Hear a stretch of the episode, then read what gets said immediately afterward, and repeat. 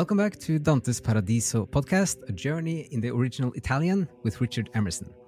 And today we have our first guest on this podcast. Robert Louis Abrahamson is Emeritus Professor in English for the European Division of the University of Maryland, and he studied at Amherst College, University of Edinburgh, and Rutgers University.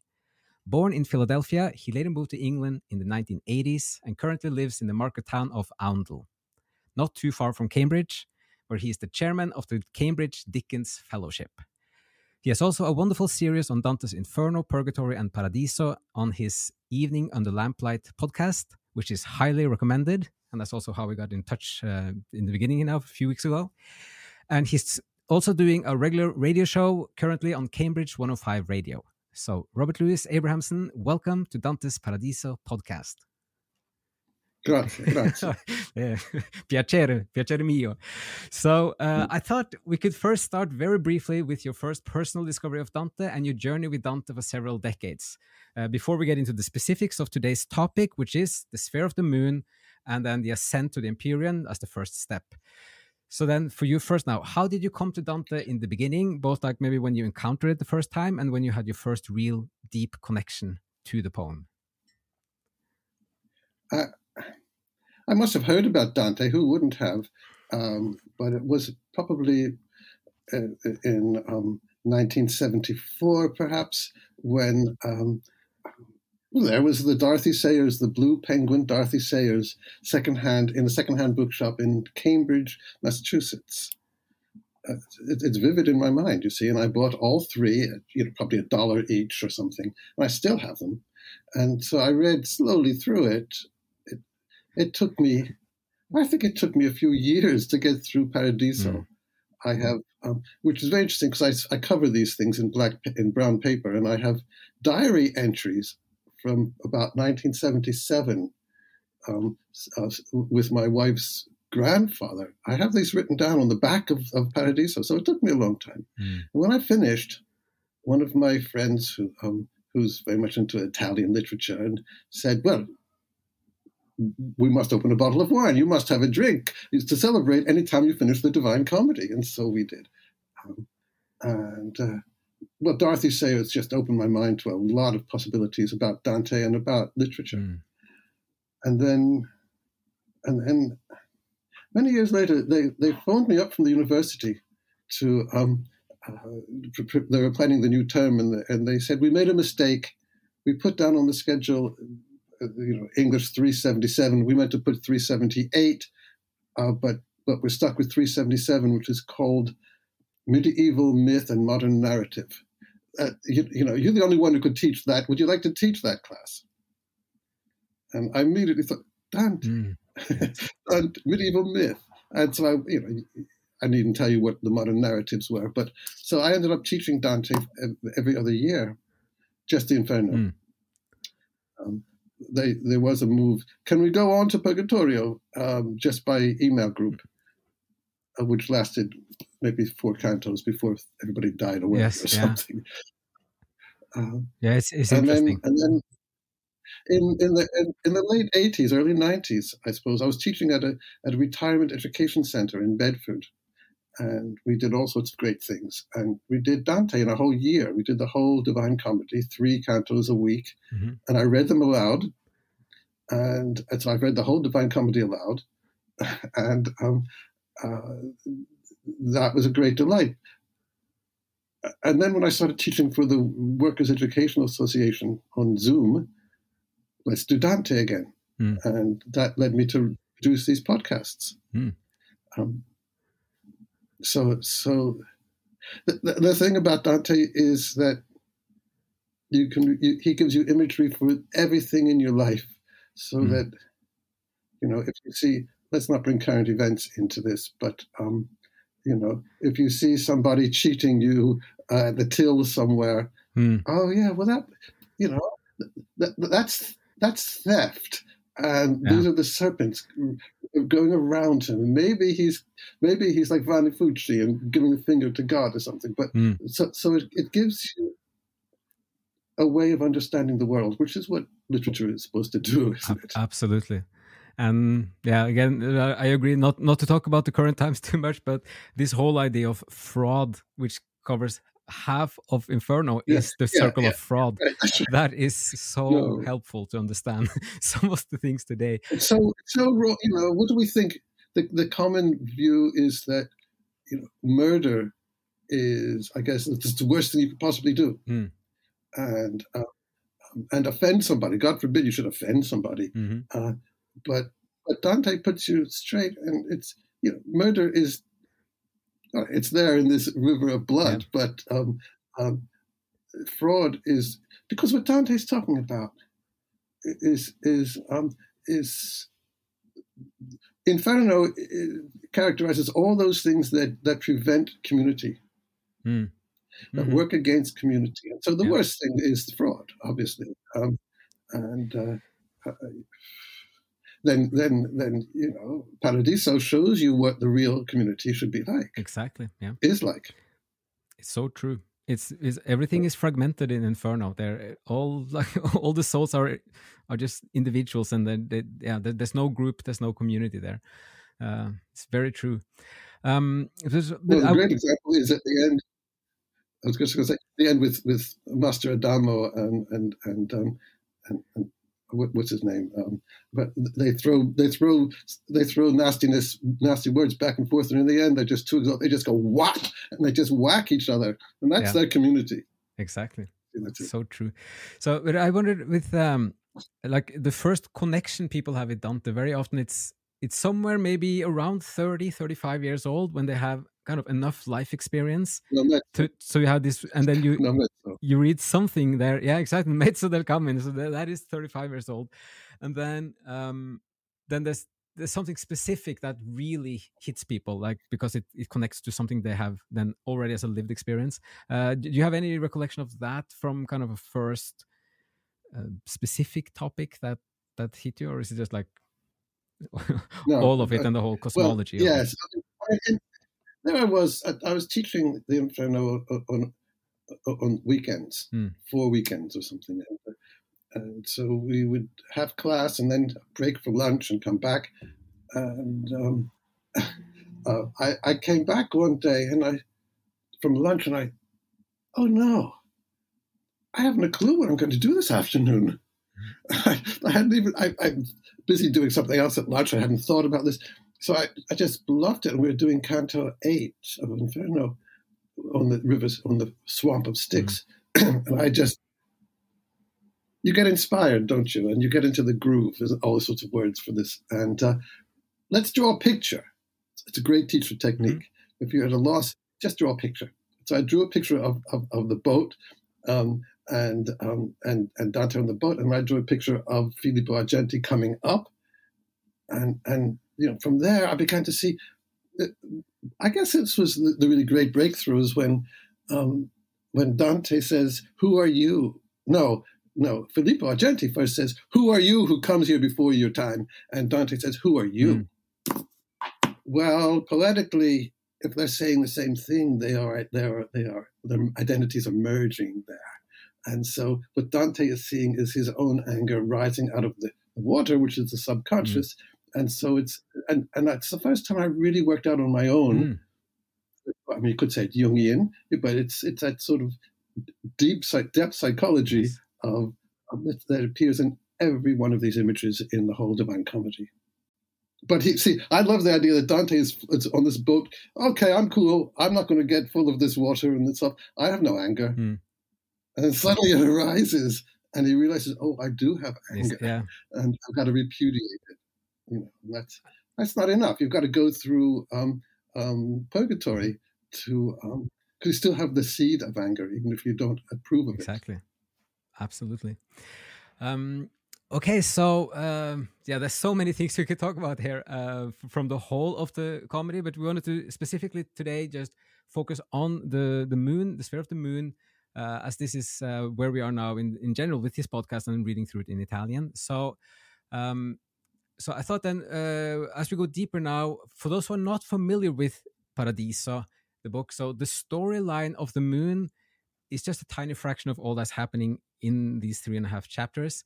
So just but broad strokes, where we are then in the whole journey is that this is after the whole climb of of uh, Mount Purgatory in the second book, and they're up in uh, Garden of Eden, the earthly paradise. And then as Paradiso starts, they take off from the Garden of Eden through the pilgrim. He's looking up at the sun. He's copying Beatrice, who looks at the sun. And the second he looks up at the sun, uh, he starts ascending without really understanding it himself. And then he has this first mystical experience with sounds and visions, and he sees the cosmic harmonies. Uh, and then they are sucked into the moon as light into water.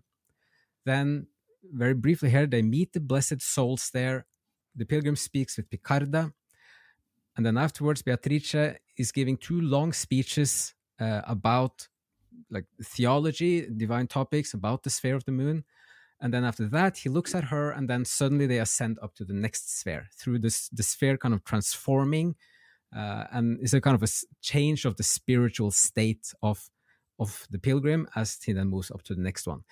So the first thing I wanted to ask you about with the moon here is uh, do you have any overall reflections on the substance or purpose of the sphere of the moon? It's a big question. Reflections. See, the moon is about reflections True. too. Um, well, obviously, it's it it, it is well, what Dante has to do in, in, in Paradiso. There's no there's no question about sin or or wrong will or anything like that.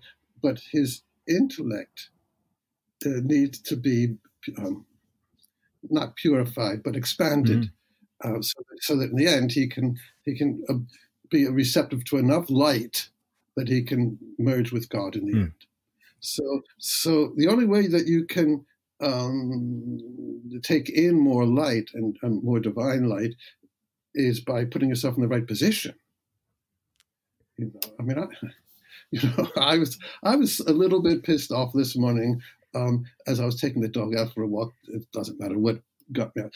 And then as I walked outside, you know, and I and I had this perception that if I go out and continue walking in this mood, I'm going to miss it. Mm-hmm. So whoa, I, I, I turned around, metanoia, and um, and and and became genial. I mean, you can do that with an act of will, and then there I was, open to this light. Mm. Um, I mean, I don't say I had the great divine experience on the on the walk, but it was better than being pissed off. Mm-hmm. And um, um, so that's what Dante has to do. On, and there are two or three uh, uh, questions that he asks that show that. And Beatrice is so funny. She says, "Oh, you little boy, you still don't get it, do you? Yeah. you have got this earthly perception." And you know, like he says to Picarda, "Hey, doesn't it really bother you that you're here at the bottom instead of higher up in the heavens?" And, and but, but Picarda and all the all the souls around her just start start laughing at Dante. You know, oh come on now, we're not like that up here. Yes. um, so he, it's all about changing his perspective on things. Yeah. That's that's that's what the moon starts, and then and then Mercury just follows right on from it. True. So uh, so maybe uh, like that point of of like he's wondering why they are not uh, why they are happy being at the lowest level um, and why they don't want to be higher up in the spheres. Uh, maybe you could just briefly, for the listeners, explain why they are content and happy. Picarda says that's because um, um, the will of God was that we should be here, and so whatever He wills, you know, because we love God, so therefore we, we want to do whatever He wants, and therefore um, uh, what I, I've never come quite the line right. Uh, nella volontade um, e, nostra pace. Mm. Um, there, that piece is in his will. Exactly. Okay, but um, um, it, it's not like that because Beatrice explains they're not actually here. You know, exactly. they're, they're they're just doing this, and this is an amazing point. It's one of the, one of the most important, I think, points in the whole Divine Comedy for literary in literary sense they're just here she says for your convenience so you can understand things better mm. and, and and what dante is is saying on another level is this whole this whole story of of this journey through hell purgatory and heaven it's not real. Mm. it's not literally true. It's just it's just set up literature is just set up this way to help you understand something beyond it. Um, and and what's beyond it is you know beyond all this you're up in the empyrean which is you know we can hardly understand. Mm. uh, but um, uh, there's also that sense, and I, I put this on the podcast, and I thought, who knows how I came up with it, but it's a, I think it's a great point. Um, that it's not like they are being punished by being in the lowest the lowest area. It is that they are incapable of because because of the way they develop their soul during life. That's that's another very important point. Uh, they are incapable of taking in any more uh, um, divine light. Like if I'd walk out the door pissed mm. off and just a little bit said, "All right, I guess I'm not pissed off, so I've repented." But if I didn't go through the purgatory of trying to get rid of that, then then the amount of divine energy that I that I can take in is limited. Exactly. But now, now the image that I use is is uh, and this is this is terribly important for um, um, in Canto three, is it? Um, where Beatrice explains that. Um, um, well, Dante says so is it like Plato? Mm-hmm. Yeah. Is it like Plato who says who says that that the souls each soul is, is born from a particular planet and when it dies it goes back to that planet. That's where it mm. stays. Mm. Um, uh, is is that what it's is that what's going on? Beatrice says Plato's wrong. Mm. And yet, you got this great line, unless we don't understand him properly, which is such a wonderful thing. Before yeah. you judge somebody wrong, just maybe you get it, maybe you got it wrong. Yeah. It's not Homer it's not, you know, that line from Alexander Pope, tis not Homer who nods, but we who err. Mm. So Homer doesn't make any mistakes. Yeah. Dante makes no mistakes. Just we don't quite understand. But, uh, yeah. but well, um, all the souls, all the souls are are as full of divine light as they as they are capable of taking exactly. in. And my analogy was all these people in a cinema watching a film, really enjoying it. Mm. But the, but you know, the, the ones who just like to get the action are just enjoying that lower level of, of appreciation, but they're enjoying it fully. Yeah.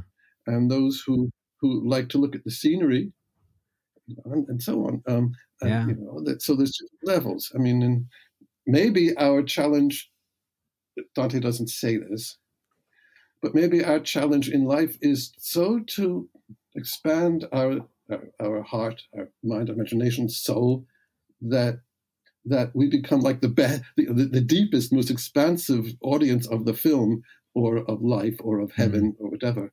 Um, I mean, that's what Dante's doing by rising up.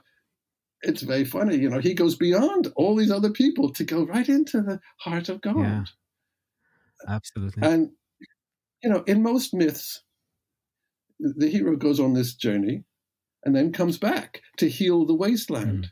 Mm-hmm. That, that's the that's, leaves the wasteland to go on the journey and then comes back and heals mm. the hmm. way. But there's no return in Paradiso. It ends with him with God. But the return, obviously, is is Dante Alighieri writing this poem exactly yep. to heal the waste. Um, because he keeps saying Paradiso is full of references to when you write this poem, be sure you say this, and you will say this, you'll do this. So it's all it's, it's his commission. Mm. Um, and it's also because it's partly the the the final prayer from Saint Bernard as well. Like, give him the vision, but but make sure he doesn't go insane because he he, he has to keep his intellect so he can write about this afterwards. Uh, I've I've had this discussion with uh, with other people who or some people who say that uh, that the goal of, of the comedy is just to ascend up to the heavens and have the beatific vision but then and they say we would rather have the heaven like the kingdom of heaven coming down on earth. But Dante is also doing that through writing the book. So he's he's, he's doing both at the same time. Uh, but also also like uh, I love the the way you said this about um, like their level of of uh, of the divine light, and also then how he he says that they are all in the Empyrean, like in the state of Empyrean, but just with different levels of blessedness. Kind of the energy is different, and as long as they are full, like if they are full vessels, they, they might be small vessels, but they're full. And then why would they want to be a bigger vessel if they can still be like fully filled up and, and happy in the in the level they have? So, and well, that's because you say that's where I am. I am this size vessel, yep. and that's the truth, and I'm living in the truth. And you can also think maybe being a bigger vessel is not what you should wish for because it could be no too too strong for you. It's not necessarily good to be at the eighth or ninth level there because it's very very intense and full of energy, spiritual energy. Yeah. So yeah exactly it could rip you apart so uh, yeah. and this also since you mentioned psychology earlier like the the way beatrice tells him that i am just visualizing these levels physically in a sense so your intellect can can understand it because this you need to use your senses to apprehend new knowledge is also like a meta level when but that Dante tells us as readers that I am just doing this for you when you read it so you can create yeah, a visual yeah. image in your mind and then you can orient yourself in this instead of just saying that these are kind of transformations inside your soul that expands your your your spiritual like See, I, I, there's no i don't think there's an answer to this but um, the, what you've just said the way you've just put it mm-hmm. i don't think dante would have understood what you're talking about at all okay, yeah um, it, it, not in your words mm-hmm. but the idea he would but um, it, you know this is this is like the idea of did, um, did, did Dante really think that Adam actually existed? Mm-hmm. Was he really? And, and, the answer is he wouldn't know what you're talking about. Mm. I don't. That distinction the scientific revolution has made for us between real and unreal mm-hmm. um, is is it, you know T.S. Eliot talks about the dissociation of sensibility in the 17th century and this separated the two for us. And we, but for Dante, it, it doesn't really matter. We don't ask whether Adam really existed. Mm. Adam is there as a character. Picarda is a character to, to bring out certain points in a story. Um, so like Shakespeare doesn't care about anachronisms. Mm-hmm. Um, they'll wear hats in Roman time. They didn't have that. You know, the, the, clock strikes in, in Julius Caesar. They don't have clocks striking, but who cares? it fits it fits the story, and um, it's one of my one of the, the, guy who wrote my PhD on Sir Walter Scott.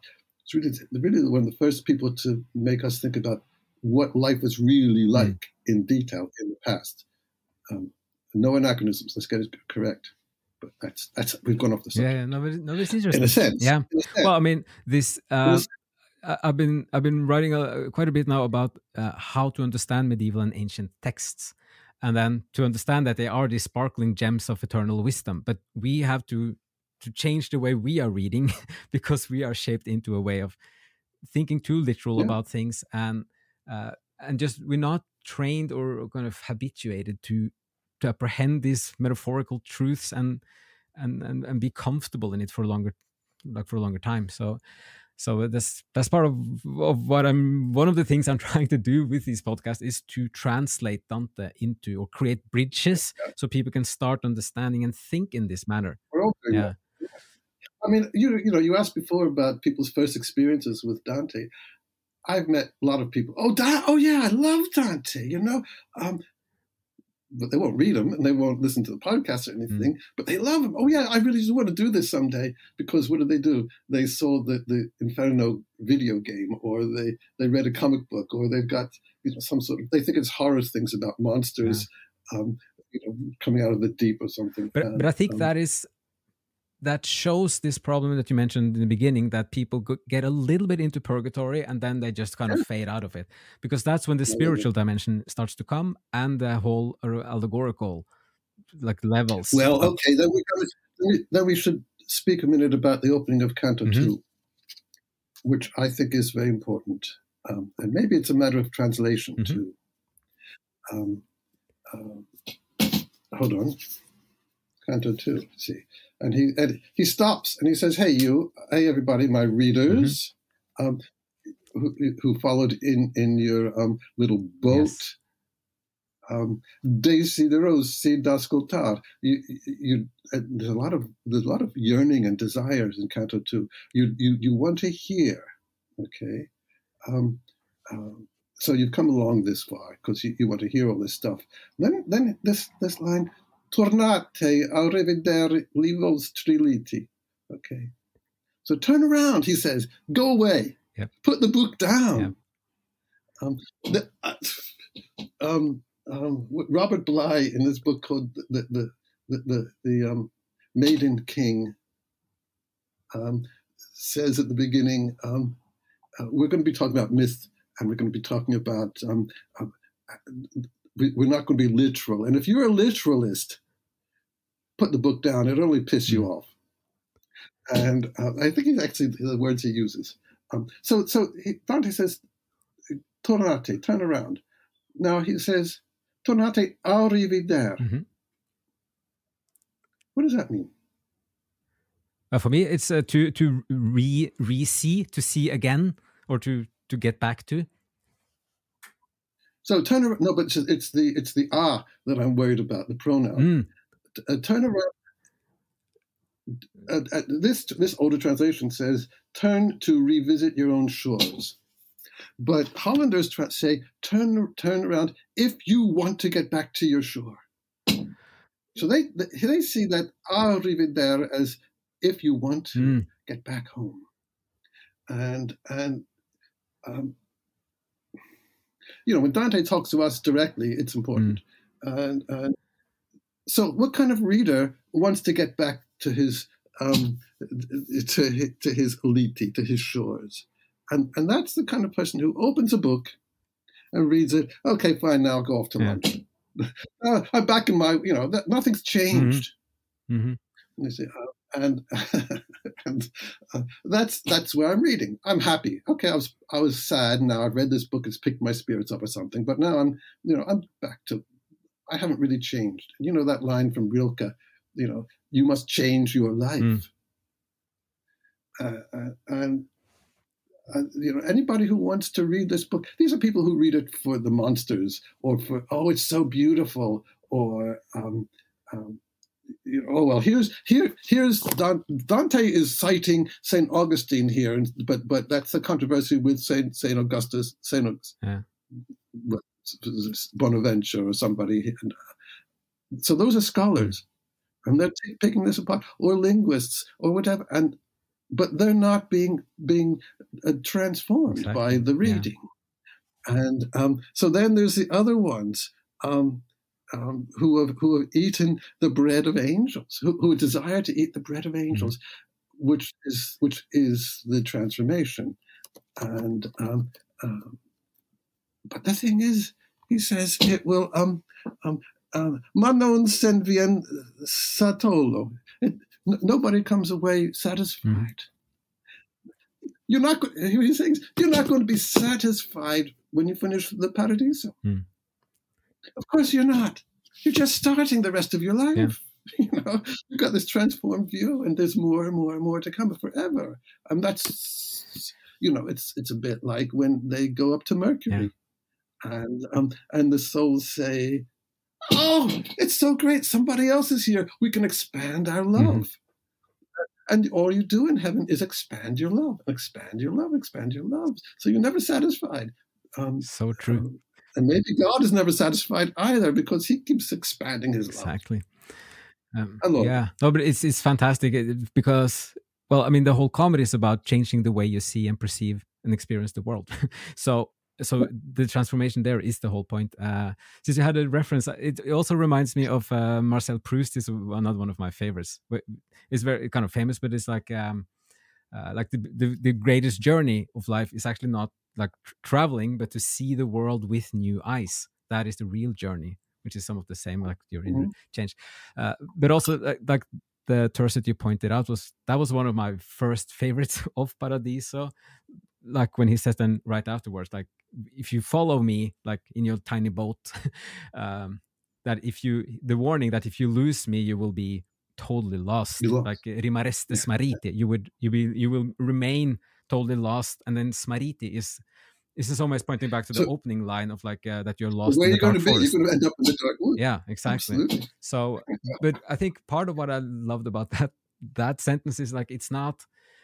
Uh, it's it's something you have to relate to. Like it's like he says there is a requirement to be able to understand this book. You can't read it in any way you would like to, because then you would probably just still be lost. You have to be ready, be prepared to be able to understand what I'm talking about, you have to go through Mount Purgatory a few times at least to have changed your mind and be, become receptive for this.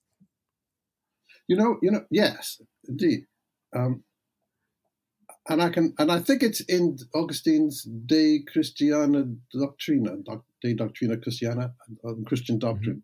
Mm-hmm. I think it's there where Augustine says that the only important criterion for reading things properly is if it generates caritas.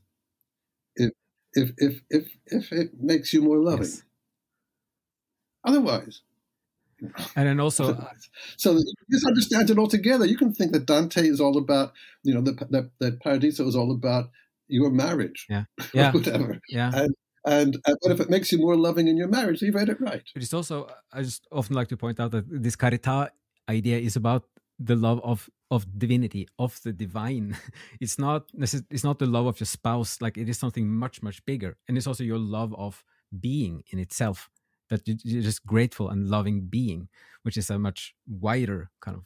Which means other people too, because they're all infused with this. Exactly. Uh, who was it? Who's I can't remember where I read this, but somebody was saying, you know, he was a great teacher. This whoever that was, um, and I asked him, "What makes you such a good teacher?" And he says, "Well, every time I I, I see a student, I think of of the divinity in the student oh. and address that." Yes that, that is yeah, so beautiful. Sure. Sure. Try doing that every time, but never mind. well, it's an aspiration, you know. Like you said, like suddenly you have a, a, morning where you're a bit grumpy about something. That's that's a part of life too. so, so yeah. um, but you know that points me to uh, like we had on the list uh, like a favorite tercet, like uh, for both of us here. And then uh, what you said there points directly to the one I chose, which is uh, that he comes to this point where he he realizes that the the, the divine light and the glimmer of the divine is everywhere around you in the smaller joys in your life. So if you just go on a walk and you you you know it can be like see a beautiful river or some mountains or you can play the guitar and love it or see a beautiful movie or enjoy yes. the companionship of a good friend. All of those are glimmers of this bigger idea of the divine love and the divine light. Uh, but what surprised me is how direct uh, Beatrice is when she's saying this to him because she says explicitly uh, in this in Italian, uh, se altra cosa vostro amor seduce. Like if other things, your in plural, love seduces, non è se non di quella alcun vestigio. Like it is nothing but of a small vestige or like a fragment, mal conosciuto di cui vi traluce, like badly recognized, that is here through shining. And it's so is so practical that suddenly you can think of things in your own life or in your whole life history and you can see all those incidents and you can think all of these could be seen then as as incidents or glimmers of this overall divine light that has been blessing parts of your life. That which is why he begins in a dark wood. Yeah yeah yeah, yeah. and of course then in the um in the in the the lustful circle we've got ogni luce muta yep yes which is an amazing line. All light is yep. mute. I mean, you can you can I mean, also say, see or like say about the whole comedy. It is just from darkness to light. That is the whole, in a theological sense. That's that is the whole movement.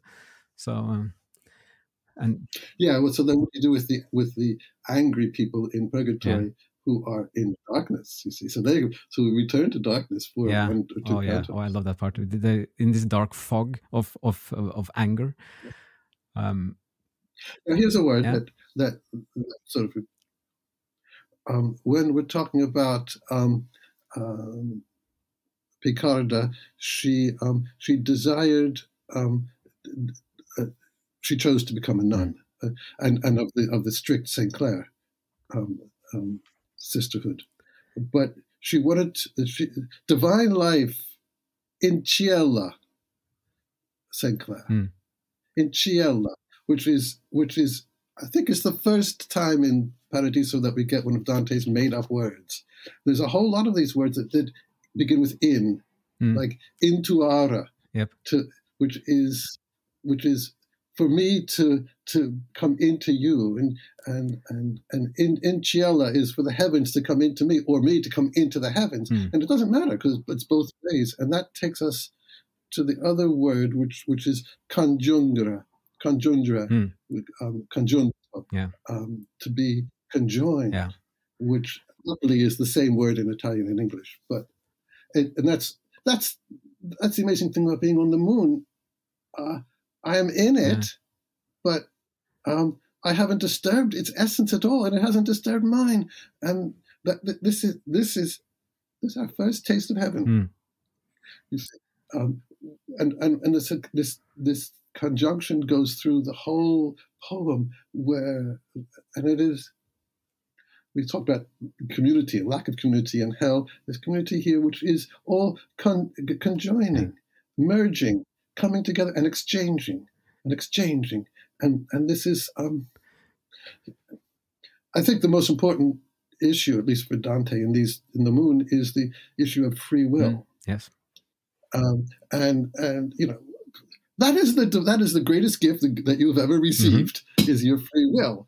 Uh, how many people think about that? Yeah. See, and who are the worst people? Who are the worst people in the Divine Comedy? And it's not it's not um, the fraudulent. It's i pusillanimi in, in, in the vestibule mm. because they never made a choice. Yeah. See, I mean, they're not in hell proper because because even people in hell would look down on them, and they're not allowed to look down on anybody. Mm-hmm. So these these pusillanimi, they just you know. I'll just I, oh the Daily Mail. Oh yeah, that tells me this. I'll just do it. yes. You see, they made no choice. They made no choice. They're following this flag that they don't even understand. Mm. And um, so so this is um, the, the free will is a gift. Oh yes, I mean it's, it's... so if if it's a gift, it's an exchange. Mm-hmm. So I've been given it, and now what the thing about these vows, which is another issue here, is that I, you know, I give it back to you. Hmm. Okay, so it's so it's up and down, back or, or sideways or whatever you take it, but it is it is exchange, and this is the issue w- with um, um, well, what about what about Dante says? I mean, is there any way they can make up for having broken their vow? Which is the question we are dying to ask ourselves. Mm-hmm. Well, come on now, that's a bit harsh.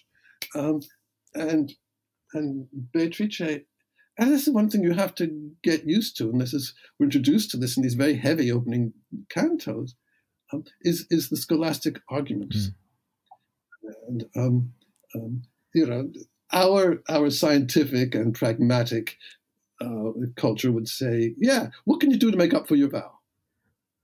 Just yeah, tell me, it's, it's and I'll do tra- it. It's a transaction. It's a transaction. I'll just yep. do. It. Uh, um, and and uh, Beatrice, none of these people in Paradiso answer any question straight.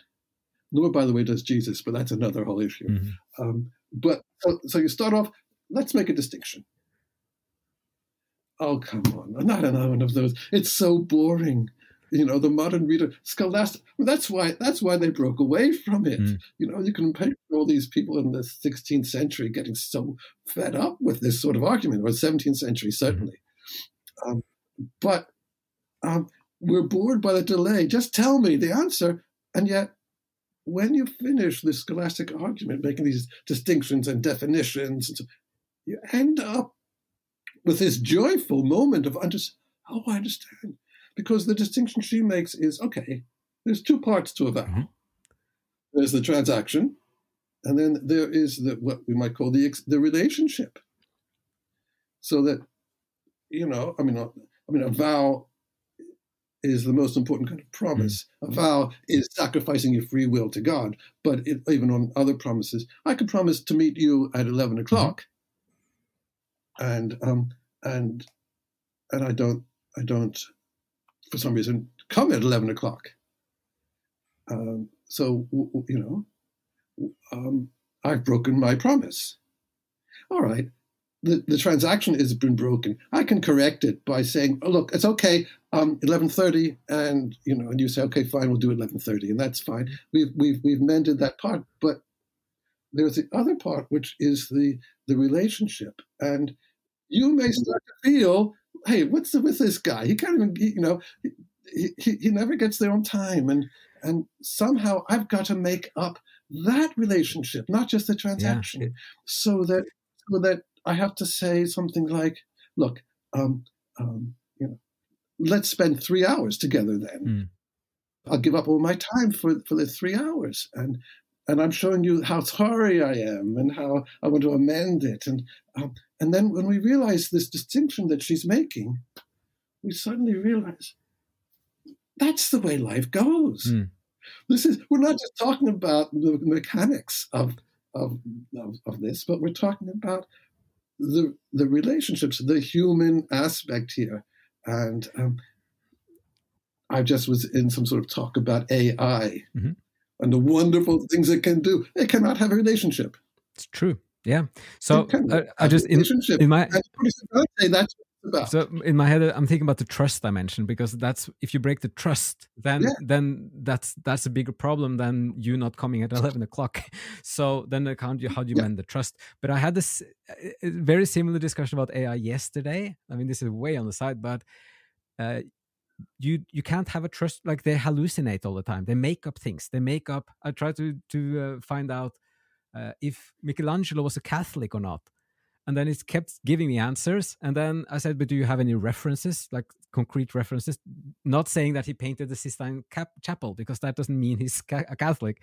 And then it made it started make is that what it said? Did it, did it say yeah. that? He painted yeah. this he made a lot of uh, you know religious motives therefore and then i said do you have any specifics? And then it it started he said well in sonnet 61 there's a line where it says all my art comes from the source of god or something and I thought, oh, this is interesting. I, I spent half an hour looking it up, and then there was nothing about that in that Sonnet 61.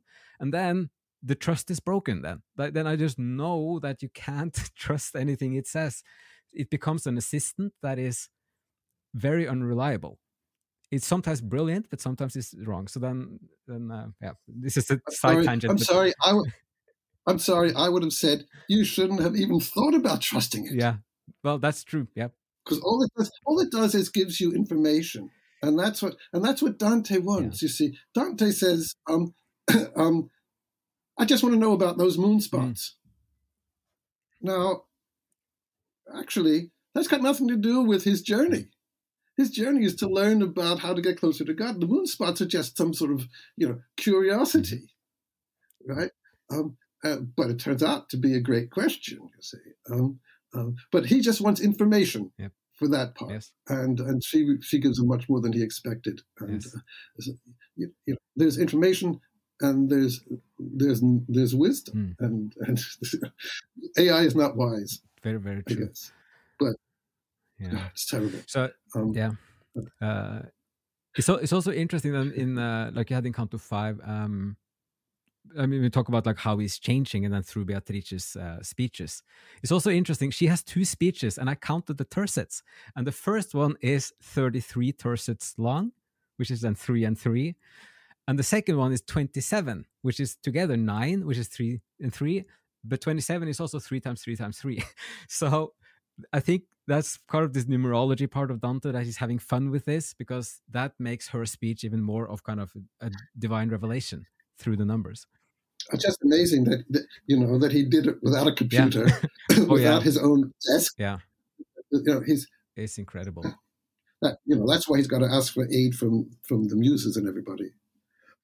Yeah, because so, he can't you can't do it on your but, own. Exactly. So, um, but then she said there that uh, I, I, thought this was kind of the the major thresholds in in Paradiso when she says to him that uh, I can by now already see it through like this first mystical ascent and the learning he, he's had so far that she said I, I can already see the eternal light in your intellect. Like già risplende like already is shining nel uh, intelletto tuo l'eterna luce. Like in your intellect the eternal light. And that's already then suddenly he's merging this so he can see or she says in the sense then this the yeah. spiritual life has already become kind of ignited and opened to in a little extent and from here on it's just going to widen. So uh so to what extent is that is that us? Is she seeing it in us? Well you know in a sense what exactly it's when you read about this if you visualize it and kind of feel it then you can wonder did dante do that for us right now here like suddenly? No it's irre- that's irrelevant whether he did it for yeah. us. It happened for yes. us. Yeah. You know it's it's futile to worry about what dante mm. meant i think. I think that that um that may be part of my that, that my cultural upbringing, but we um, we called this. There were two heresies in literary mm-hmm. criticism. in the in the 50s and 60s. One was the autobiographical heresy, Yeah. where you you think that uh, you look at the person's life and then you say, "Aha, you know that's why he put um, you know Montefeltro in hell because he was an enemy." that's irrelevant. Um, well, sort of. And the other is the intentional fallacy, which is well, he intended. Well, how do you know? You know, with, with very crusty professor we had at, at Amherst, um, um, someone someone would say, "Well, I think see, I um Shakespeare meant here," Mhm. and he would say, "Shakespeare's dead." True. How, what do you know? What do you know? So that so that I avoid. I mean, I'm instinctively avoiding those kind of remarks because what I want is our engagement with the text. True. Now, if you give me a note that says that Dante was exiled as he was writing this, and if that helps me with the text, then he's Yes. But if it doesn't, you know, But at the same time, I mean, we um, he's explicit that he wants to move people from from misery to happiness, for example. And as we talk like that's explicit. That's it's explicit. like his intention is to transform us like there's no there's no doubt Yes. that that's his that's what he the effect like he's aiming for an effect with his work both individually and m- broadly for both society culture and for kind of humanity as well. So it's a um but that on the small like on the details is uh i'm yeah that then it's more uh, more isn't that isn't that isn't that what happens like after Justinian's talk where I mean you know the idea that what we need is this universal code of law which Yes. we have but needed to be enforced. We need people to promote it yes. you see. Yeah. And and one I- of the ways that people are promoting it is if Dante writing this poem helps promote Justinian's laws. Yes. Yes absolutely. So and that that's culture civilizations they have to uh, align with the divine truth as well. If they don't it goes very badly very quickly. That is i mean but now we're into the second sphere.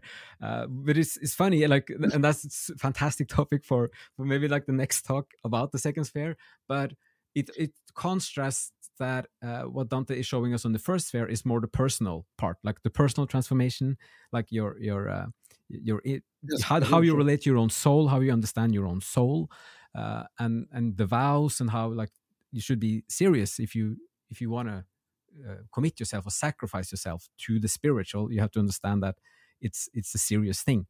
Um, but then the and it is contrasted to the second sphere which is very much the whole civilization humanity level which is uh, which is a, a natural second step oh yeah. perhaps. Wait. There's something else I wanted to say about that opening of Canto 2 Mhm. about the, the, the little your little boats and a few, um, um, and that, and that that what he's basically saying is don't keep reading unless you are ready you know willing free will Yeah. to to come to these strange new lands yes Okay. Now, I'm always looking as a literary person at not just at what's happening at each moment, but at how everything plays off of each other. Mhm. So, how does, you know, why does he open Canto 2 like that if he's then going on to Picarda and breaking your vow? And that's, that is sort of leading into it because we have, if we continue here, we, we're making a kind of a vow to oh yes you know, in a way, put our free will aside and conjoin with Dante's. I mean, I- what Whitman says, what I assume, you shall assume. yes And and so, if, if we're not willing to do this, don't take the vow and continue reading. I love this so much because I've seen this as he is asking or uh, requiring a consent from us. Like Mhm. you're reading, you're in your, you, you read this in your own mind. You have to make the decision with your will that you are going along with this text or not. Yeah, it's amazing. Yeah, it's it's absolutely amazing. But just a couple of things with the free will. You said so so many good things before here. Uh, so um, one like that we we have the free will, we gifted the free will. Uh, one way to look at this is that, or the thinking for the medievals is like if you didn't have the free will, then you don't exist as a person. Then you are nothing. No. Then you are just like a like a cause and Mhm. effect machine. You, you're just like there's no there's no you there at all.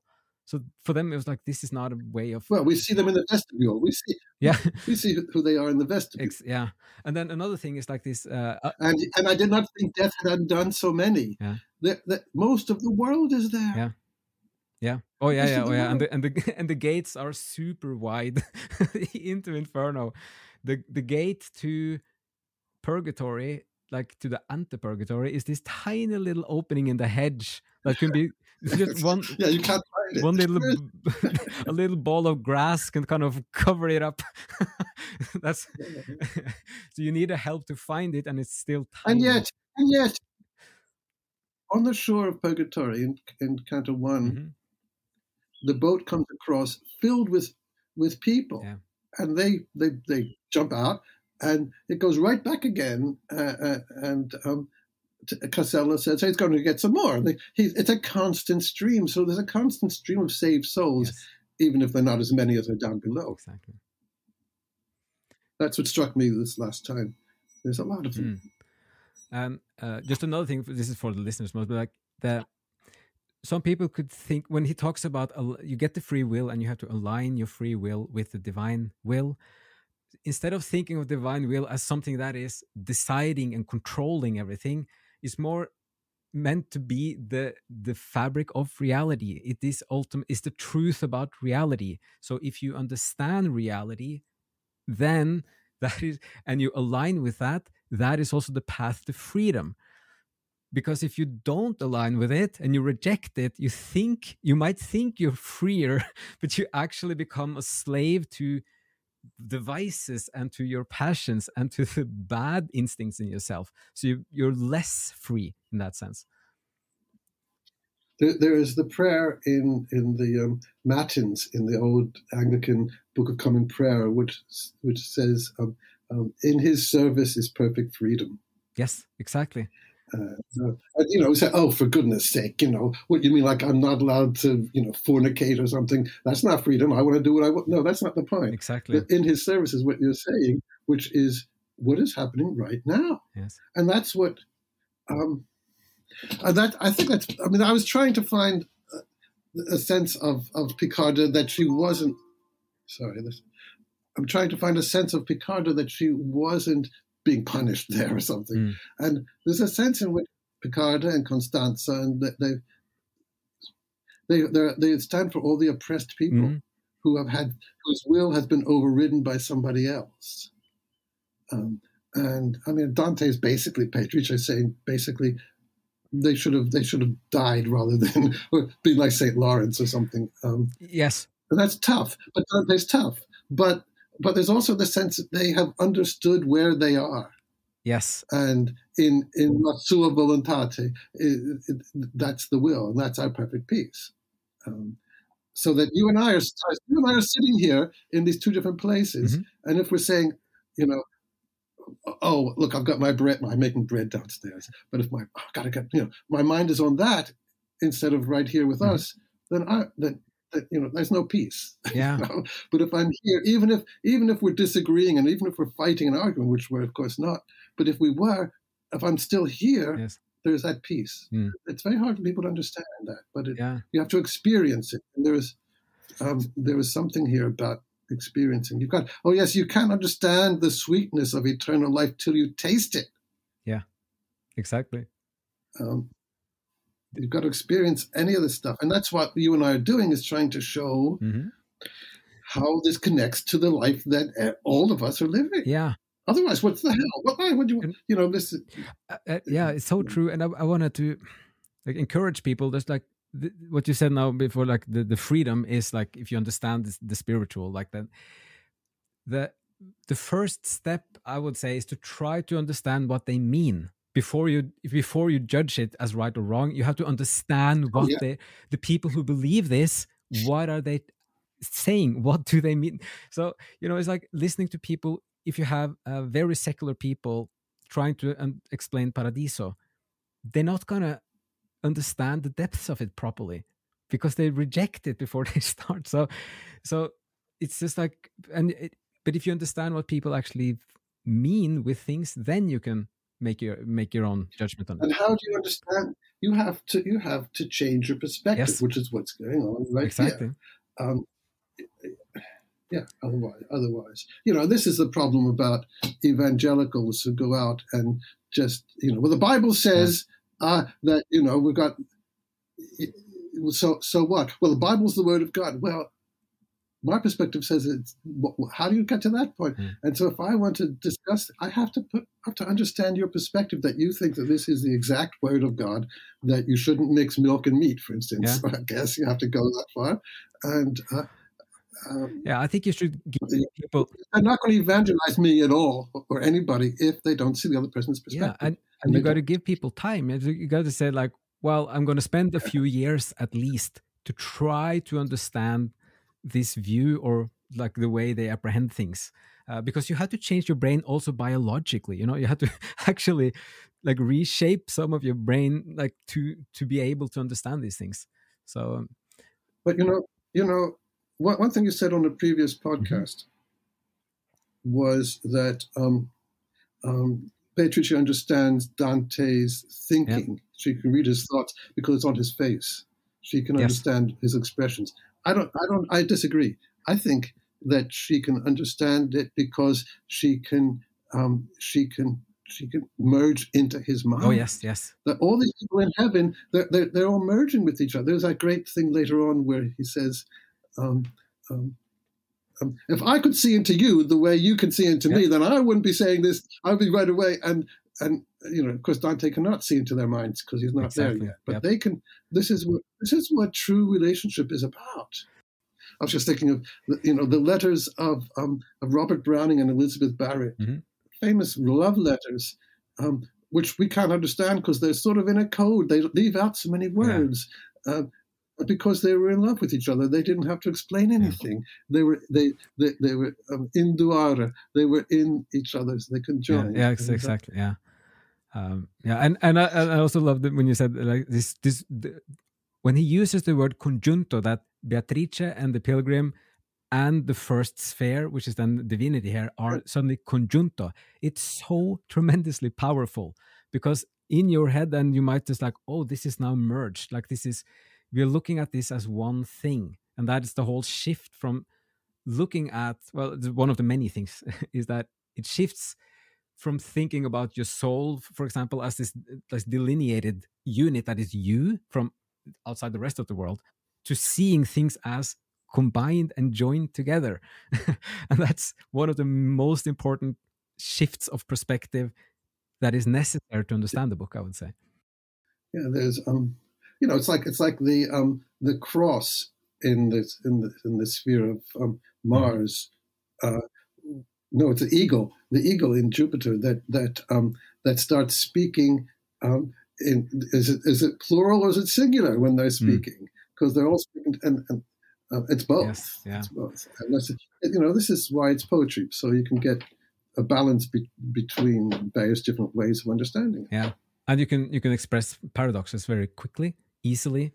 See, I don't think Saint, Saint, Thomas Aquinas doesn't can't do that because mm. he's writing theology and philosophy, and it's got to be absolutely yeah. clear and delineated. Exactly. Yeah. And, yeah. Very true. Um, okay, so we could easily go on for another hour, but I think we're gonna um, try to move towards a little close here, even if it's tempting to, to keep going. Um, so, I mean, so we talked about now all these different aspects of uh, of the sphere of the moon as the first step uh, on this journey. So um, I just wanted, like, yeah, do you have any any uh, final thoughts on this? Uh, I just want to reference one thing you say in one of your podcasts about this. You talk about when he invokes uh, Apollo, he talks about um, Marsyas, and then you have this interpretation that when Marsyas is pulled out of his skin because he he dares to challenge Apollo in an in like a poetry duel of such, uh, that that's also a, um, a metaphor, an image of of shedding your skin and being kind of uh, if not reborn, but at least that you are transformed through it. Um, so any any final thoughts uh, like overall again for what, what you see about that so there's two parts to my perceiving that. Mm-hmm. One is that I, um, I didn't want to see Apollo as a sort of villainous deity. Mm. because I don't think that's at all the right spirit for, for reading this. So what makes so in what way does that terrible incident become a sort of image of a of a divine yeah. uh, operation? Mm-hmm. And number two is looking carefully at the language. Yes. And and and and you're going to find oddities all over the place. And so so when he when he took him out of his shell, what? Yeah. What's and and so then you've got I had your, your mind the the what Thomas Merton calls the true self and the false self, and the true self came out or the soul came out of the false self, our, our, our yeah, persona. Exactly. Um, so, so all those things come together and it says, you know. So somehow some news came down as I was pre- preparing that and and showed me this is this is this is what's going on of course, because it's poetry, there'll be 12 other things going on at the exactly. same time, but n- never mind, never mind. It is the, I mean, it's almost, it's not humoristic, but it's, um, it's at least fascinating. Like the, the way he also treats Ulysses and he invents stories about Ulysses for his, to express things. Uh, and so he, he can use the tradition in, in a slightly new way and kind of and evoke new, new wisdom through that. Um, so, but yeah. Uh, right at the end there, I just wanted to, uh, to make this a little bit I mean, we've, we've been quite practical on a lot of this, I feel like, the, for this hour. Uh, but if you have one or two main reasons for people, the listeners now, why they should read uh, Paradiso and the Sphere of the Moon, and like what kind of practical impact they should they should they should hope for, or kind of the motivation for it. Um, it's it it's what in in mythic terms is called the guardian at the gate, mm-hmm. and uh, uh, who you know, throughout the, the, the, Divine Comedy, you keep finding these guardians, these formidable figures who check you out. Uh, you know, and you don't come any further. Even the even the words on the doorway of, of Inferno is the guardian at the gate. Don't come any further unless you're ready. You see, and you get this in all fairy tales and myths and so on. So, and this and this is the guardian at the gate for the Paradiso. Mm. Um, if you can get through Beatrice's scholastic reasoning in these cantos, okay, Okay, you may proceed. You may proceed. And so, so persist in this. And you know, the, the best editions have great hmm. notes, mm. and, and, it will take you some time, and you won't remember everything. Um, I mean, I had to go back and reread and revisit all this stuff this week in preparation for this because I didn't quite remember everything about it. And rereading it, I saw more in exactly. it. Um, so that like one student, I think we were reading Joyce's Ulysses, and the student said, "What? Like he's supposed to, like, like he thinks we're supposed to read this book another time too?" Yeah. And uh, yes, he is, and so is Dante. You know, Dante, I suppose, assumes that we're supposed to memorize all this because they would have been able to. I, but I do have a fr- I do have a friend so who much, said, uh, "I have read." I read the comedy and uh, and that's it. no re- no reason to read it again. And I thought we are not on the same same same thing here. They were back. They were back to those Trinity. I, I got the information, and now I, I moved on. So. Uh, uh, yeah, no, but but I, I love this like the the the idea that it is indeed it is the portal. It is also like this this kind of paradox when like they get into the moon and then you have this they are solid bodies and the moon is a solid body. How can this be in the same? Like there's a, you have these paradoxes and you have this as you said there the scholastic reasoning which is kind of complicated and rough to get through. But that the meta thing there is also that the rewards are fantastic. This is a necessary step to get these rewards. So you should look at it also in a positive light that this is a helper for you uh, so so that is um, I mean, the the the main gate is the sun with uh, the fourth sphere, but as in all the, the three books, you have like a a, a pre-phase there, yeah. and then you have the real one later. But the moon is quite yeah. massive in in how much he puts in there to just really reorganize your your whole thinking and your apprehension of yourself and the world, like the cosmic structure and fabric, and and also the idea of the transformation. So it's uh, it's it is the lightning. Uh, um, the metaphor that they are ascending like as lightning because that's how intense and dense it is yeah if you're going to go to heaven you you have to expect some sort of uh, you know preparation not just purgatorial yeah, preparation exactly purgatory is like you have to climb with both your hands and your feet the pilgrim is whining a lot. This is so hard. It's a bit like how far is it left of that? It's like well this is just but it's going to get easier. But then once you get on top there and this the revelations in in uh, the garden of eden then suddenly it just there's no there's no delay in it. And I I guess that's a part of it. Like once your your consciousness and your spirit is ready for it then you can just take it in and uh, and you just have to be careful yeah, that's beyond your free will yeah and, and then, then i mean he, he almost gets blinded there for a, a point already because there's too much for him because it happens so there's this little caution that also take it, take it in portions. All you need is your free will to say, "I, I consent to go on this." Yeah. There you're at the end of Canto Two of the Inferno, exactly. and then everything is done for you for your best good, even though it's painful and and, and confusing, mm-hmm. um, and and you face the moment. And when you have a question, you ask yes. it. I mean, one one characteristic that runs through the whole of Divine Comedy is all about questions and answers every single step of the way. Yeah. I mean, which is an exchange and community too. Exactly, and well, uh, that's a that's a great final kind of item here. But that Beatrice is explicit with this. I mean, there's always one more, isn't there? but but that uh, the questions are like at the at the at the at the feet, like the piedi of truth. Uh, they will grow little buds of doubts and these doubts are the things that will push and propel yeah, you upwards yeah, from peak to peak up to the highest summit. So that's really encouraged to be inquisitive and ask questions. the alternative yeah. the alternative is well let me just give you you know um, paradise made easy. Or I'll give you let me give you the handbook and that'll give you all the answers yes. and then you've got it and close the book and you go away and that's um, that that's our culture's way of doing it uh, but we're special exactly. yes, indeed. Um, okay, so um, I think we can wrap it up there. I uh, just want to say thank you so much again to uh, Robert Louis Abrahamson. So he is the emeritus professor in English for the European Division of the University of Maryland and host of the wonderful Evening Under Lamplight podcast. And uh, I hope some of this might have been useful for uh, inputs, inspiration for all of you listening today. Uh, if there's maybe one essential takeaway from reading the first sphere of Paradiso, it could be that starting this journey can change how you perceive the world and your own soul and your consciousness and make you slowly discover the abundant wealth you might find once you embark upon this adventure up through the spheres of paradise. So, thanks again, everyone, and we'll be back soon with another episode. See you then.